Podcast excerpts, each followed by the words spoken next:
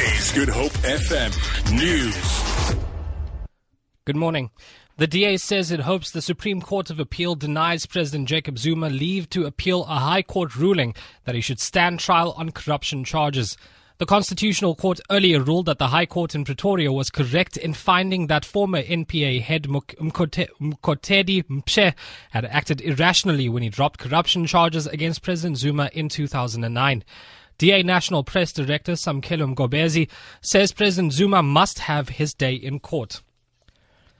Management at the Cape Peninsula University of Technology has agreed to lift the suspension of two student leaders who were suspended during the fees must fall demonstrations last year.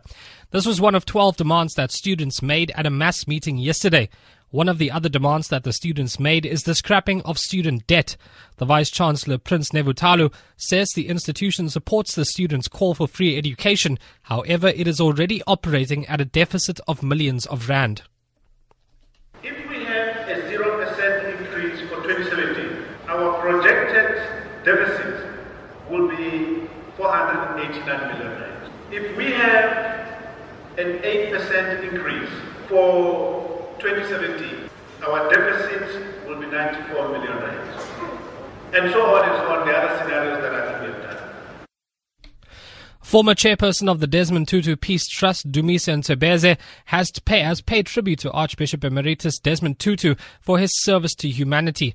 Ntsebeza was speaking during Tutu's 85th birthday celebrations at the Artscape in Cape Town. Human rights campaigner and advocate of the Supreme Court of Pakistan, Hina Jilani, delivered the sixth annual Desmond Tutu International Peace Lecture at the same event. Ntsebeza wished Tutu a happy birthday.